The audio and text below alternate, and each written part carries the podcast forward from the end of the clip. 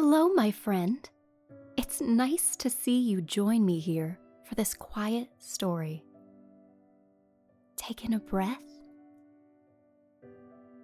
and let it go. Let peace around you start to grow. Today's adventure takes us through the color of the sky so blue. What makes it blue, so bright to see? Did God use paint to match the sea? Let's take a closer look up high and imagine you're far up in the sky. You float by wisps of clouds so white and turn to squint at something bright. You see the sun so big and round, and its light that seems to just abound. The light you see has more than one colors that come from the sun. All the colors from the rainbow bright, but we can't see them at first sight. Light travels like an ocean wave, bouncing up and down like notes on a stave. The waves of light are short or long, and what we see then follows along. The blue that you see in the sky is a shorter wave, less distance to fly.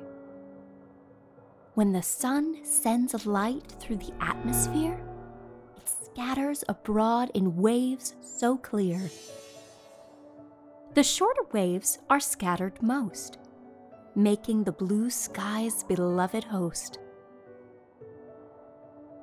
Our eyes take the shorter waves in fast, and just like that, the blue sky is vast. The daytime sun holds so much fun. It makes you want to laugh and run. The layers of each and everything upon the earth seems to dance and sing.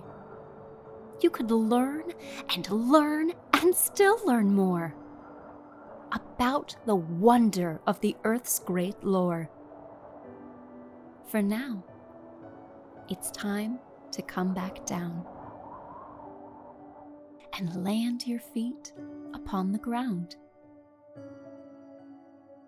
Did you have fun up there today? The world is full of wonder and play. Now take this time to sit and think. Imagine big and dream to the brink. Your mind was made to think big thoughts and relish in the universe's plots. I'll see you soon, my newfound friend. For here, our story does not end.